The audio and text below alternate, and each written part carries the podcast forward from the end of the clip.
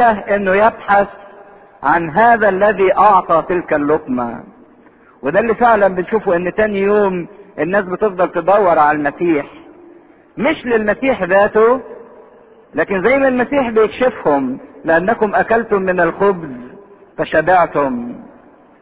إحنا بندور على ربنا باستمرار علشان اللقمة لكن مش علشان علاقة شخصية بيه علشان العطية اللي إحنا عايزينها منه. لكن مش بندور عليه ذاته. لكن الإنسان المؤمن لما يأكل تلك اللقمة تنفتح عينيه فترى تلك اليد الأبدية التي تعطي تعطي بسخاء ولا تعير وتعطي بلا حدود. وفي اشتراك جميل جدا ما بين الآب والابن. الابن بيقدم الشكر ويقدم البركة للآب لأن هما الاتنين عملهم واحد. أنا والآب واحد. وزي ما المسيح اتكلم في الإصحاح اللي فات إنه ما يقدرش يعمل حاجة لوحده. وما يقدرش يعمل حاجة منفصل عن الآب. فهنا بنشوفه بيشرك الآب من خلال الشكر. ويثبت إن هذا الخبز اللي بيقدمه حسب مشيئة الآب. وحسب مسرة الآب وحسب عطية الآب وحسب إرادة الآب. لأن بعد شوية هنشوفه إنه بيربط ما بين هذا الخبز وما بين جسده. عشان كده عايز يوصل للنقطة دي إن جسده ده حسب مشيئة الآب ومسرة الآب وجه مخصوص لكي ما يتمم تلك المشيئة والمسر والمسرة لكن المعجزة دي معجزة أسخارستية بالدرجة الأولى. عشان كده إحنا بنسمي سر التناول سر الأسخارستية نسميه سر الشكر. ونفس الألفاظ اللي استخدمها يوحنا لما اتكلم عن المعجزة هي نفس الألفاظ اللي هتستخدم بعد كده في ليلة العشاء الرباني لما المسيح قدم جسده ودمه شكر وكسر وأعطى. ووزع. لكن هنا يوحنا بعكس الثلاث أناجيل التانية لما جت ذكرت المعجزة ثلاث أناجيل التانية قالت إنه كسر وأعطى التلاميذ فأعطوا للجموع. لكن يوحنا ما ذكرش كلمة كسر. ما ذكرهاش قال بس شكر وقال إيه؟ وزع. لأن يوحنا وهو بيكتب إنجيله زي ما هنشوف بتكملة الإصحاح عايز يظهر إظهار واضح جدا إن هذا الخبز كان جسد المسيح. وعايز يقول إن جسد المسيح ده ما بيتكسرش وده اللي تلاقوه بيبينه في إصحاح 19 لو طلعنا مع بعض إصحاح 19 عدد 32 اصحاح 19 عدد 32 يقول فأتى العسكر وكسروا ساقي الأول والآخر المصلوب معه وأما يسوع فلما جاءوا إليه لم يكسروا ساقيه لأنه رأوه لأنهم رأوه قد مات. لكن واحد من العسكر طعن جنبه بحربة وللوقت خرج دم وماء والذي عين شهد وشهادته حق وهو يعلم أنه يقول الحق لتؤمنوا أنتم لأن هذا كان ليتم الكتاب القائل عظم لا يكسر منه. لأنه عايز يربط ما بين جسد المسيح ومن ذبيحة الفصح إن مفيش عظمة تكسر منه. عشان كده ما ذكرش إن المسيح كسر الحقيقة إن دي حتة مهمة جدا إن المسيح ما بيتفتتش. إن المسيح ما بيتفتتش. لكن المسيح ككل. ولما إنسان بياخده بياخده ككل. لأنه لما وزع ما وزعش حتة منه لكل واحد. لكن أعطى ذاته ككل لكل واحد. خدوا بالكم من هذا المعنى. إذا كان هيربط ما بين خبز اللي قدمه المسيح وبين الخبز الحي النازل من السماء اللي هو جسد المسيح فهو عايز يقول إن إحنا ما بناخدش حتة من المسيح. لكن إحنا بناخد المسيح ككل. لما بنيجي نتناول بالرغم إن أبونا بيقسم القربانة وبيدي كل واحد منا جزء لكن المسيح أبونا ما بيجزأش المسيح ما بيفتتش المسيح. لكن ده كل جزء أنا باخده وأنت بتاخده وأنت بتاخديه هو المسيح ككل. بناخد المسيح كله مش بناخد حتة من المسيح لا إحنا بناخد المسيح ككل. عشان كده يوحنا أصر إنه ما يذكرش نفس الفعل اللي ذكروه البشريين التانيين. لأن هو الوحيد اللي ربط ما بين الخبز اللي قدمه وما بين ذبيحة الأفخارستية. فأخذ يسوع الأرغفة وشكر ووزع على التلاميذ والتلاميذ أعطوا المتكئين. وكذلك من السمكتين بقدر ما شاءوا. أعطوا المتكئين. وكلمة متكئ يعني قاعد. مستقر. والمسيح ما بيقدمش ذاته إلا للإنسان المستقر فيه المتكئ في حضرته.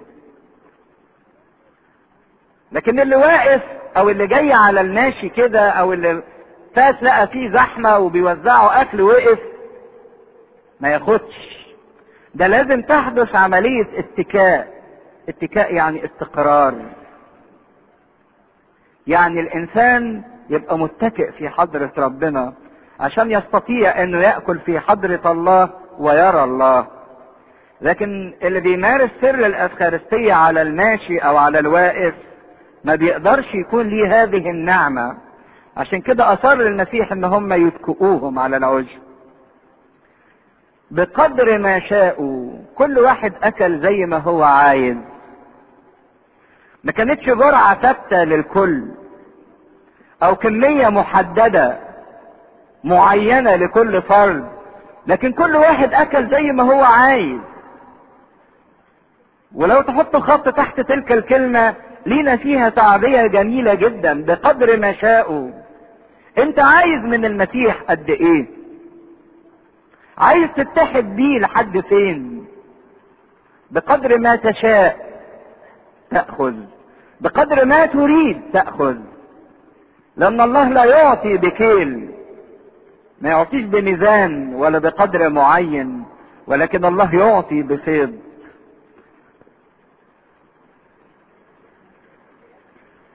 عشان كده كل واحد فينا بياخد من ربنا وبيمتلئ بالروح القدس وبيتقدم في الحياة الروحية بقدر ما يشاء.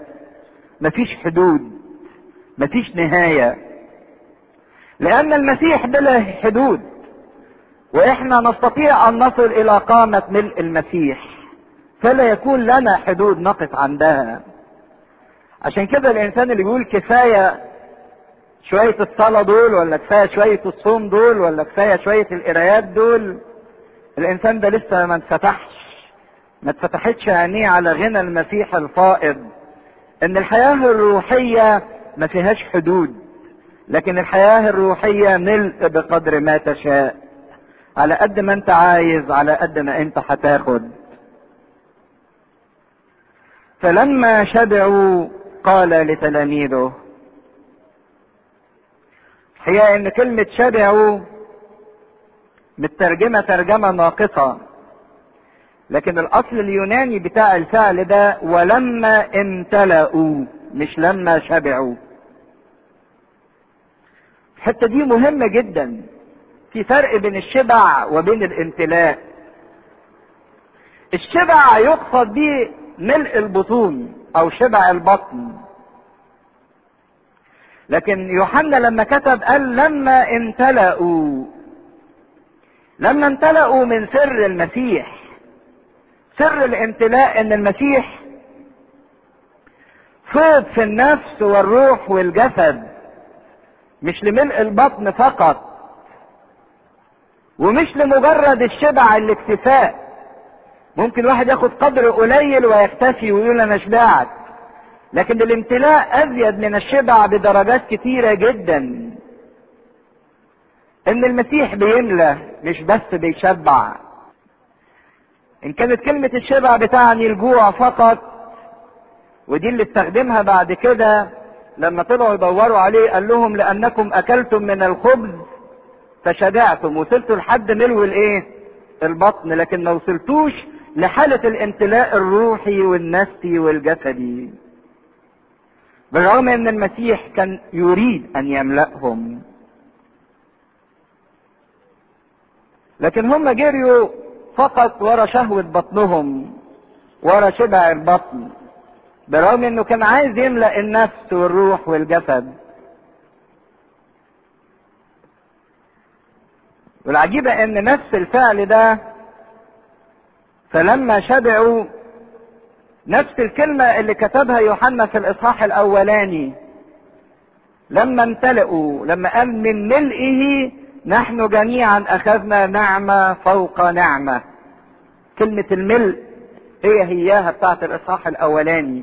من ملء المسيح أخذنا نعمة ورا نعمة نعمة بدل نعمة.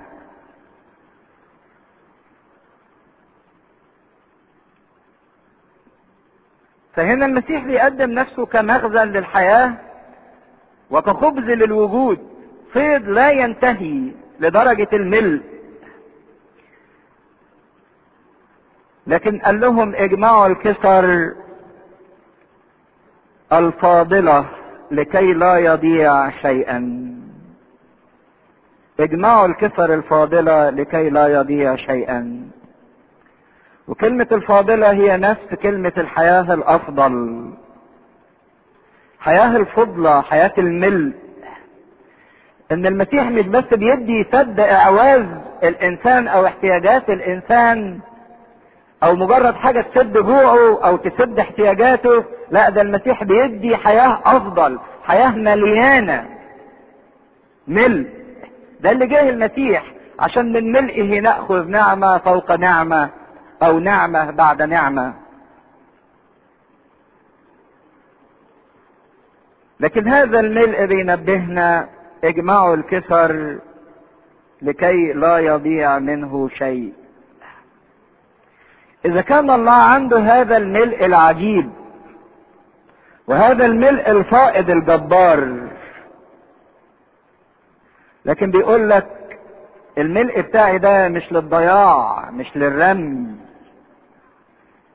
عشان كده اجمع الكسر لئلا يضيع منه شيء. اوعى تضيع نعمة أخذتها من ربنا. ما تقولش إن عند ربنا نعم كتير لو واحدة ضاعت مني مش مشكلة. لكن بيورينا قد إيه أهمية إن إحنا نحرص على كل ملء إحنا خدناه منه عشان ما يضيعش منه حاجة. احرص لكي لا يضيع منك شيء من اللي انت خدته من ربنا.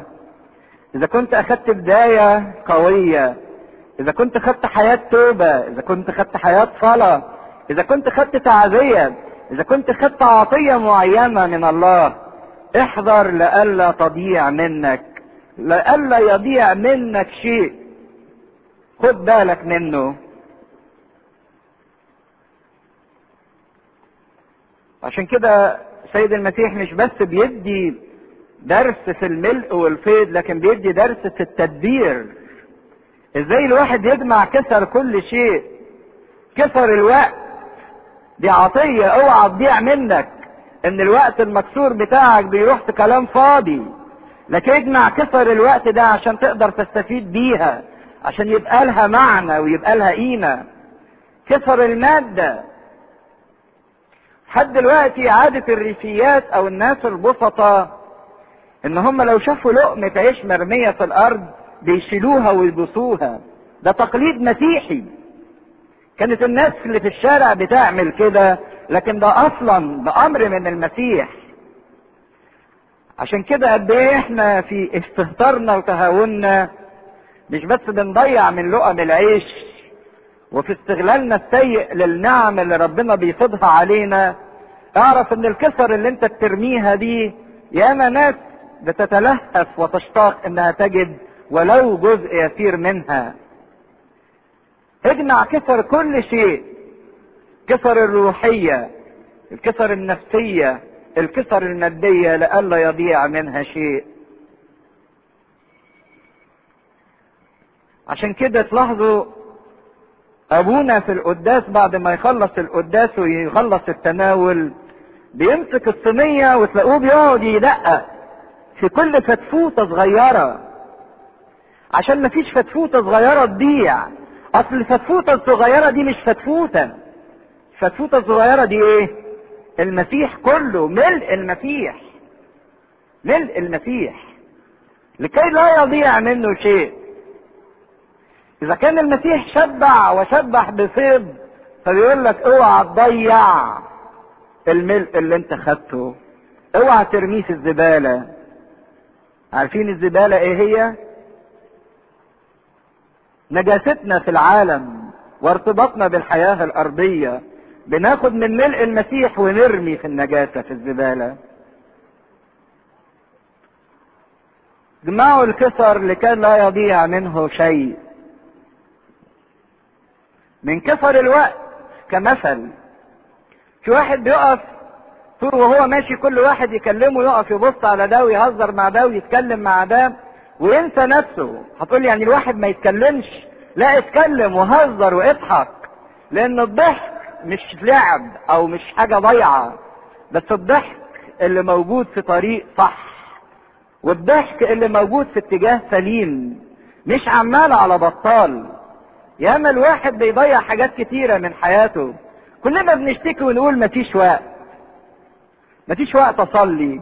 مفيش وقت أخد خلوة. مفيش وقت إن أنا أقرأ في الكتاب المقدس. لا هو مش مفيش وقت.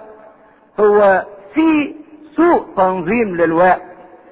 إن وقتنا كله مرمي وضائع في الزبالة بينما إحنا بنستفيد من الفتات فقط والوقت كله ضايع. من مشاعر من العواطف من كل شيء. اجمع الكسر في محاضرة جميلة جدا كان ألقاها المتنيح الأنبا صموئيل أسقف الخدمات. كان بيكلم مجموعة عن خدمة الناس الفقراء واتكلم بموضوع عنوانه اجمعوا الكسر إزاي انك تقدر تخدم من خلال الكسر الكسر اللي بتترمي يعني لما بيقولوا العيش اللي بيترمي في زبالة القاهرة ده يكفي إنه يأكل مدينة لوحديها بالرغم إنه مرمي في الزبالة لكن نتيجة سوء الاستعمال نتيجة استهتار الإنسان. ياما في فضل كتيرة جدا من كل حاجات كتيرة في حياتنا الإنسان بيهملها وبيرميها. لكن بيقول لك اجمع الكسر لكي لا يضيع منه شيء. أعرف إن كل عطية أخذتها من الله ما تستهونش بيها ما تقولش عندي منها كتير. لكن حافظ عليها. العجيبة إن المن اللي كان بينزله موسى لشعب إسرائيل تفتكروا كده في سفر الخروج كان بيحصل فيه حاجة عجيبة المن ده. إن اللي كان يجمع زيادة آه ما يلاقيهوش تاني يوم يبوظ. واللي كان يجمع قليل كان يلاقي كفايته. لأن المن كان الله بيشبعهم لمجرد الشبع. لكن ما حصلش في المن ابدا إن في صيد أو في امتلاء. خدوا بالكم في التطور ده. لأن هذا الخبز اللي أعطاه المسيح رمز لجسده اللي مش بس لحد الشبع لكن لحد الامتلاء والصيد. لدرجة إن هيفضل منهم 12 قفة مملوءة. العجيبة إن الكسر ال 12 قفة كانوا أكتر من الأصل اللي كان خمس خبزات والسمكتين. وهنا نشوف إن المسيح بيقدم بقى خبز سماوي على مستوى أعلى بكتير جدا من المن اللي نزل من السماء. المن ما كانش بيفيد منه ما كانش يقدر حد يخزن منه. لكن المسيح هنا بيقدم نفسه كسر فيض يمتلئ الإنسان ويفيض أيضا. لأن المسيح لا يمكن أن يكون فقط خبز العوز أو الحاجة لكن يعطي أكثر مما نطلب أو نسأل أو نفتكر.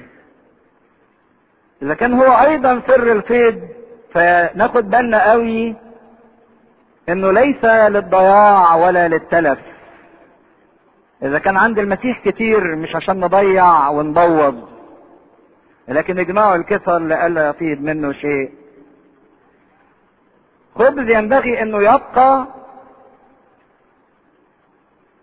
ويبقي من يأكله. خبز دائم ويعطي ديمومة للي يأكله. عشان كده بعد شوية هنشوفه في محاجاة لما بيعمل مقارنة ما بين الخبز ده والمن يقول ابائكم أكلوا المن في البرية لكن حصل لهم إيه؟ ماتوا. ما اداشهمش حياة طويلة ما ادهمش بقاء. لكن هذا الخبز اللي ياكل منه يحيا إلى الأبد.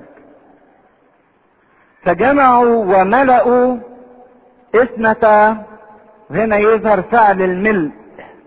مش بس مجرد جمع ولكن للملء. وملأوا اثنتا عشر قصة من الكسر من خمسة أرغفة الشعير التي فضلت عن الآكلين. تلك الحياة الفاضلة حياة الملء. اللي ربنا عايز يديها لنا حياة الشبع. لكن للأسف برغم إن إحنا نعرف كتير جدا عن المسيح لكن ما زلنا جعانين. محدش وصل لحالة الملء ومحدش وصل لحالة الشبع. لأن إحنا مش قادرين لحد الآن ننظر للمسيح النظرة السليمة. مش قادرين نصل إلى الاكتفاء والملء والشبع. باستمرار حاسين إن إحنا ناقصين عايزين تاني مش شبعانين. لأن نظرتنا للمسيح ما زالت نظرة قاصرة. نظرة تلك الجموع أيضا بالرغم من هذا الملء العجيب اللي ربنا اداها لهم لكن فضلوا طلعوا يدوروا عليه لهدف هم حاطينه في ذهنهم المسيح بيرفضه رفض كامل ورفض نهائي. لكن ما يفوتناش إن رقم 12 ده يرمز. رقم 12 باستمرار يرمز للإيه؟ للكنيسة. كنيسة العهد القديم 12 سبت كنيسة العهد الجديد 12 رسول. فهنا المسيح بيقدم سر الشبع والملء للكنيسة بتاعته. حتى لما كان بيتكلم مع يونان ويونان لما زعل علشان اليقطينة اتضربت فقال له أنت زعلان على يقطينة بنت ليلى ولدت وبنت ليلى هلكت ومش عايزني أحزن على شعب اثنة عشر ألف ربوة. كنيسة بحالها. ضيعت فرقم 12 باستمرار. يشير إلى الكنيسة. الكنيسة اللي المسيح عايزها تحيا الحياة الأفضل. حياة الملء حياة الشبع وحياة السرور. لكن تعالوا نشوف إيه تأثير المعجزة دي على الناس. فلما رأى الناس الآية التي صنعها يسوع قالوا أن هذا هو بالحقيقة النبي الآتي إلى العالم. وأما يسوع إذ علم أنهم مزمعون أن يأتوا ويختطفوه ليجعلوه ملكا انصرف أيضا إلى الجبل وحده. هي أن تأثير المعجزة دي كان تأثير عجيب جدا على الناس. ويمكن دي أكثر معجزة أثرت على الجموع وكان ليها رد فعل سريع جدا على الناس. يعني المسيح عمل معجزات كتيرة ما كانش ليها رد فعل زي المعجزة دي. شاف ناس اللي كان مقعد واللي كان مفلوج واللي كان أعمى وال... وأقام ميت يعني حتى معجزة إقامة لعازر من الأموات. ما صنعتش نفس التأثير اللي صنعته معجزة إشباع الجموع. ما قالش كده إن بعد ما قوم لعازر من الموت إن الشعب قال يلا نجعله ملك ونحطه ونختطفه. لكن المعجزه دي بالذات كان ليها تأثير عجيب جدا على الشعب. أكتر من غيرها من المعجزات كلها. يمكن لأن المعجزة دي لمست كل فرد كل واحد أكل. فلمست كل واحد شخصيا. عشان كده دفعتهم لاتجاه ناحية المسيح. إن قالوا على المسيح حاجتين. قالوا على المسيح إيه؟ حاجتين. ها؟ أول حاجة إن هو النبي وتاني حاجة حبوا يعملوه ملك. تأثير المعجزة إنها حركت الجموع ناحية المسيح كنبي موعود به وكملك. بالرغم إن في تاريخ شعب إسرائيل نادرا ويمكن ما كانش غير في اتنين بالنبوة والملك. يعني ما كانش فيه ملك ونبي في نفس الوقت. إلا داود داود خد الإيه؟ الملوكية والنبوة لأنه كان يرمز للمسيح. وأيضا سليمان. لكن تاريخ شعب إسرائيل مفيش نبي صار ملكا. لكن هم حبوا يضموا الاثنين في المسيح. النبي لأنه حسوا إن المسيح بالظبط زي موسى وإن النبوة اللي قالها موسى نبيا مثلي يقوم لك يقيم لك الرب من وسط إخوتك لهم تسمع له تسمعون. فقالوا هو ده النبي زي موسى. وكان أحلى ملك وأعظم ملك ولحد دلوقتي متمسكين بيه في تاريخهم هو اللي اسس دولة إسرائيل مين؟ مين اللي اسس مملكة إسرائيل؟ داود الملك المحبوب اللي ما زالوا محتفظين بالنجمة السداسية بتاعته. فهم لقوا المسيح فيه يجمع صفات النبي وصفات الملك المرغوب. فحطوا الاثنين على المسيح النبي والملك. هي الأمور اتجمعت قدامهم في خطوات متتالية.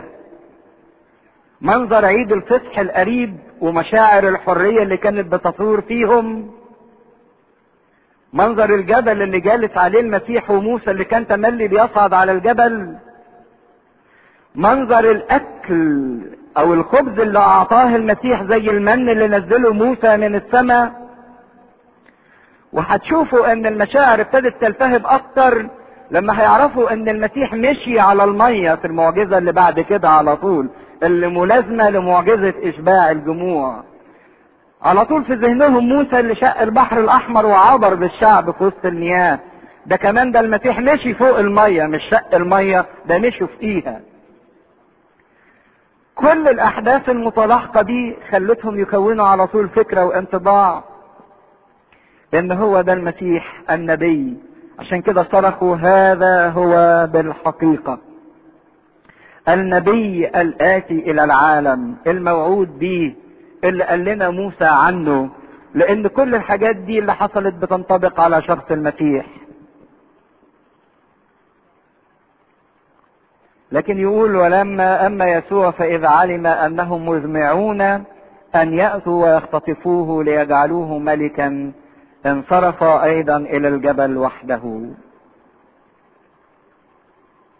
لكن لأن المسيح ما بيدهمش تلك الفرصة. وإن كانوا يروا فيه النبوات بتتحقق ويروا فيه شخصية يرغبون أن يجعلوها ملكا حتى ولو بالقوة لأنه عارفين لو قال عصلك معاهم وإنه مش عايز هيخطفوه ويجعلوه بالقوة ملك. لأن الأحداث دي كانت مباشرة تالية للأحداث السيئة اللي حصلت في الجليل اللي فيها هيرودس مسك يوحنا المعمدان وقطع راسه. وكانت الجموع كلها بتغلي ومتضايقة جدا من هيرودس بسبب هذا الموقف اللي سمعوا في يوحنا المعمدان لأن كل الجموع كانت بتقدر يوحنا جدا جدا. وفي نفس الوقت الجموع كانت متجمعة في الجليل في الشمال فوق هتاخد بحر طبرية عشان تنزل وتصعد إلى أورشليم تعيد بعيد الفصح. وكانت المشاعر ملتهبة حماسا ومجرد إن الجماهير دي مستنية أي حاجة تشعل فيها كده ثورة كانت هتقوم ثورة جبارة جدا. كانوا عايزين يحطوا المسيح الملك اللي يخلص من الظلم والاستبداد هيرودس وكل التحالفات بتاعته استعمار الرومان وكل الذل والاستعباد بتاعهم. المشاعر الحرية اللي صارت فيهم خلتهم عايزين المسيح اللي يقدر يديهم هذا الخبز باستمرار. لكن للأسف ان نظرتهم كانت نظرة مختلفة جدا عن نظرة المسيح. خدوا بالكم إن المسيح لما بيعمل معجزة المعجزة دي لم تكن معجزة بالنسبة للمسيح لكن هي معجزة بالنسبة للناس. مش معجزة بالمسيح لأن ده عمله ودي قدراته الطبيعية. ده عمله انه كل يوم يشبع ملايين الملايين من البشر. هم بس مجرد لحظة ملاحظة إن في وقت قليل والناس كتيرة وبإمكانيات قليلة المسيح شبع خمس تلاف بينما إن المعجزة دي بتحصل كل يوم. إن الله بيشبع ملايين الملايين اللي موجودة في العالم مش من خمس خبزات من لا شيء من العدم. بيوجد كل يوم هذا. لكن عمر ما الناس حست بأن دي معجزة أو فكرت بتلك المعجزة إزاي إن الملايين اللي موجودة في البشر دي كل يوم بتاكل وتشرب؟ فبالنسبة للمسيح دي ما كانتش معجزة لأن ده عمله الطبيعي إنه يعمل أعمال الله إنه يقوت الخليقة ويعتني بها. الراعي لا يمكن يترك خرافه جائعة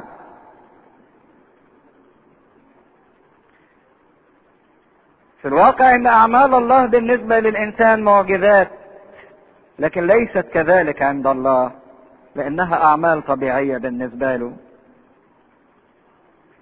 لما أخذ الخبز على الخبز على إيديه صار الخبز حاملا سر قوة المسيح وقدرته اللانهائية. ما بقاش خبز الجوع والمشقة والتعب الخبز اللي لازم الإنسان يتعب بعرق جبينك تأكل إيه؟ خبزك. ما بقاش خبز المشقة لأنهم كلوا وهم قاعدين مستريحين ما عملوش حاجة. الأكل وصل لحد عندهم. بقى خبز للراحة خبز للشبع خبز للسعة خبز للسرور. الناس قالت يا سلام لو عشنا كده. ده هيأكلنا كل يوم من غير ما نتعب. مفيش داعي نشتغل ومفيش داعي نتعب. وكل يوم نقعد معاه هو يأكلنا ويشربنا. وهو بيقول كده وزي ما هيعلن من يقبل إلي فلا يجوع ومن يؤمن بي فلا يعطش. بس الإنسان باستمرار بياخد المعنى على الحاجة السهلة اللي تريحه. عشان كده هم قرروا إنه ياخدوه ولو بالقوة ملك عليهم وعليهم لوحدهم. يا سلام لو خدوا تلك القوة الجبارة تملك عليهم المسيح مش بس هيأكلهم ويشبعهم لكن ده أكيد عنده قوة جبارة تخلصهم من ظلم المستبد هيرودس والمستعمر الروماني. هيبسطنا خالص عشان كده يا ريت نخليه ملك علينا. الفرصة دي مش هتضيع من إيدينا. حتى لو إنه رفض هنخليه بالغصب ملك. لكن ملك بنظرة كلها أرضية. للإنسان اللي مش بيبتغي الحياة والعشرة مع الله لكن بيبتغي الحياة السهلة. اللي ما يتعبش فيها لأنه عايز يمتع نفسه فقط بالجسد. عايزين المسيح اللي يطرد الأعداء وينصرهم على الأقوياء. المسيح اللي يبقى ملك عليهم هم لوحديهم. لكن هيهات إن المسيح يبقى ملك على شعب معين. أو امه معينة أو عقيدة معينة أو ملك عنصري المسيح للكل مش لطائفه معينة. هم عايزينه ملك عليهم علشان يذلوا بيها الرومان ويذلوا الممالك اللي حواليهم. لكن المسيح مش كده. مش قوة أفتخر بيها بأن أنا أذل الناس اللي حواليا. لكن المسيح هو سر الحياة للكل مش لشعب معين ولا طائفة معينة. كانوا عايزينه مجرد وسيلة أو واسطة لتسهيل أمور الحياة نلاقي لقمة العيش بسهولة. وسيلة واسطة علشان يرضي مسرات الناس وأمزجة الناس الأرضية. خدوا بالكم لأن هي دي بردك نفس علاقتنا بربنا ونظرتنا لربنا. إحنا عايزين ربنا الواسطة اللي تسهل لنا كل أمر صعب. اللي تحل لنا كل مشكلة اللي تدينا كل احتياج زمني أرضي. حتى علاقتنا بالقديسين كده. إحنا ما بنعرفش القديسين إلا علشان يسهلوا لنا موضوع يحلوا لنا مشكلة. ده اللي إحنا بنعرف القديسين علشانه. لكن نعرف القديسين عشان نتمثل بإيمانهم ونعيش جهادهم ونعيش حياتهم الروحية ونعيش طهارتهم ونقاوتهم لا. إحنا عايزين القديسين اللي بيلبوا الطلبات الاحتياجات. ده اللي إحنا بنعرفه عن ربنا والقديسين. ربنا اللي بيسهل الحياة الأرضية. يا سلام ده يأكلنا ويشربنا كل يوم من غير ما نتعب. ده يعني لو معانا المسيح ده ملك هيدمر كل اللي حوالينا. مش هتبقى فيه مشاكل. إحنا عايزينه بس كده لكن مش عايزينه كسر الحياة. مش عايزينه كنبع فائض. عشان كده بينطبق باستمرار علينا هذا الأمر. صلى وصام لأمر كان يطلبه فلما كان لا صلى ولا صام. ده باختصار مفيد جدا علاقتنا بربنا. عايزين ربنا اللي بيسهل الحياة. لكن المسيح بيرفض هذا الفكر باستمرار.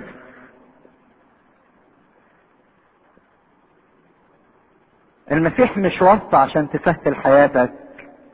لكن المسيح سر حياتك فرق كبير بين الاتنين. المسيح نبع حياتك. المسيح حياتك كلها. ليه الحياة هي المسيح؟ عشان كده إحنا جايين لربنا ليه؟ عشان يسهل الحياة يحل المشكلات يحقق الأماني.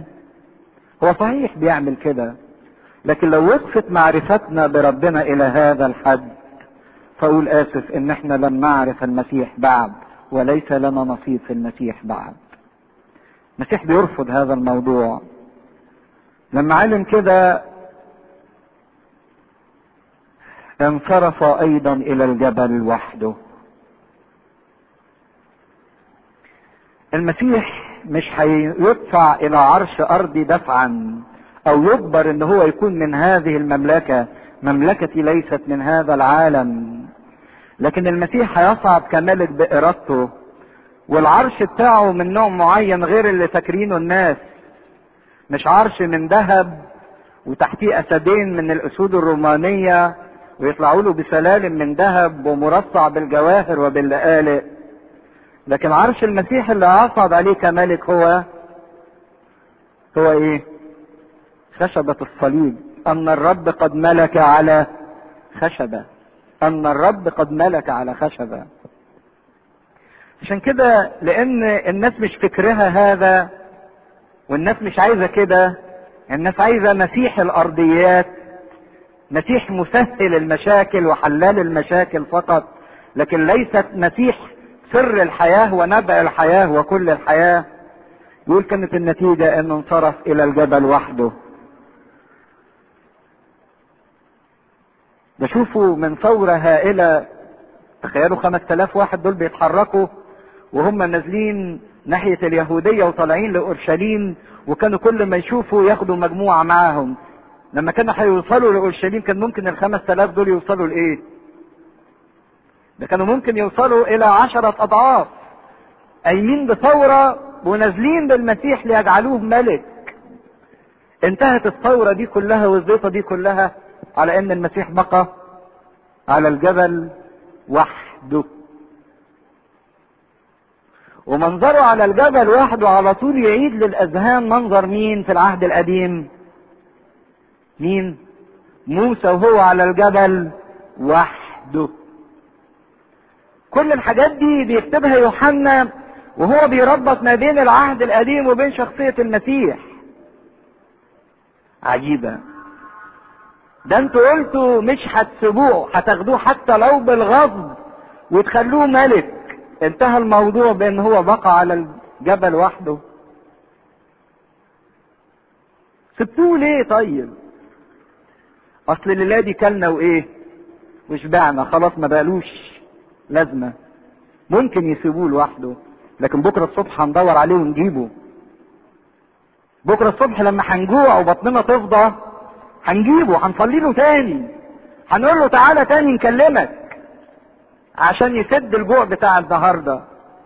العجيب إن المسيح بيقدم سر فائض للشبع والملء. وإحنا بنجري ورا سر سد الجوع. لأن بنبص له بصة غلط بننظر له نظرة خاطئة. ولما كان المساء في عدد 16 ولما كان المساء نزل تلاميذه إلى البحر واللي بيعمل مقارنة ما بين الأناجيل التانية يقدر ياخد صورة متكاملة عن الموقف إنه في إنجيل معلمنا مرقس يقول وألزم وألزم تلاميذه أن يدخلوا إلى السفينة. يعني المسيح ألزم تلاميذه إنه يخشوا للسفينة ويمشوا. ويسيبوه وحده. وكلمة ألزم بمعنى فرض عليهم. ليه؟ لأن التلاميذ ما كانت هتصدق بقى. يعني 5000 واحد بيأيدوا المعلم بتاعهم هيولعوا الدنيا يشعللوا حماس. آه كل واحد طمعان في إنه يبقى وزير من ضمن مجلس الوزراء بتاع المسيح. فنشوف المسيح بحزم جدا يلزم التلاميذ انهم يركبوا السفينة ويبعدوا. ويفضل هو لوحده يقولوا لما كان المساء نزل التلاميذ إلى البحر وهذا المساء كان وقت غروب الشمس. كان لسه في نور موجود. وهم ركبوا السفينة على أمل إن المسيح هيحصلهم بعد فترة هم هيسيروا بمحاذاة الشاطئ والمسيح هيجي لهم ياخدوه. لكن اللي حصل كان غير متوقع. فدخلوا السفينة وكانوا يذهبون إلى عبر البحر إلى كفر ناحوم. بينتقلوا من الجهة الشرقية إلى الجهة الغربية رايحين يقصدوا المدينة بتاعت كفر نحوم اللي كانت موطن المسيح أو مقر المسيح في الفترة دهيت. لأنه كان هو اتنقل الضفة الشرقية في بيت صيدا عشان يستريح هو والتلاميذ بعد ما التلاميذ رجعوا من الإرسالية وقالوا له يا رب حتى الشياطين تخضع لنا باسمك وقعدوا فأخذهم شوية للراحة وبعد كده في بيت صيدا وبعد كده كانوا راجعين إلى كفر نحوم. وكان الظلام قد أقبل ولم يكن يسوع قد أتى إليهم. الظلام قد أقبل يعني دخلت ظلمة الليل عتمة الليل. هم مشوا في الغروب لكن انتصف الليل عليهم. وفقدوا كل أمل في إنهم ممكن يروا المسيح ماشي على الشاطئ. لكن على حسب تعبير معلمنا يوحنا إن الظلمه هنا لا تعني مجرد ظلمة النور إن الدنيا ظلمة ولكن الظلمة تعني غياب النور غياب المسيح المسيح اللي هو النور الإيه؟ الحقيقي. فالظلم هنا تعني غياب المسيح. لما نور المسيح يغيب من حياتنا لما ما نقدرش نشوف من خلال المسيح لما يبقى في ضلمة في حياتنا إيه اللي بيحصل؟ لم يكن عشان كده يقول وكان الظلام قد أقبل ولم يكن يسوع قد أتى إليهم غياب المسيح هنا. وهذا البحر من ريح عظيمة تهب. فلما جد كانوا قد جدفوا نحو خمسة وعشرين أو ثلاثين غلوة. وهنا يورينا إن اللي بيقول أو بيحكي هذا الكلام شاهد عيان. لدرجة إنه حاسب المسافة بالظبط 25 أو 30 غلوة. الغلوة 200 قدم. يعني كانوا مشيوا تقريبا ثلاث أرباع عرض البحيرة أو عدوا النص بشوية. لأن طول البحيرة كان 21 كيلو وعرضها 12 كيلو. فهم تقريبا كانوا قطعوا 8 أميال. كانوا قطعوا 8 أميال. العرض بتاع البحيرة كلها 40 غلوة وهم مشوا من 25 إلى 30 غلوة وهم بيجدفوا في هذا الجو الصعب جدا. وهذا البحر من ريح عظيمة تهب فلما كانوا قد جدفوا نحو 25 أو 30 غلوة نظروا يسوع ماشيا على البحر مقتربا من السفينة فخافوا. فقال لهم أنا هو لا تخافوا. فردوا أن يقبلوه في السفينة وللوقت صارت السفينة إلى الأرض التي كانوا ذاهبين إليها.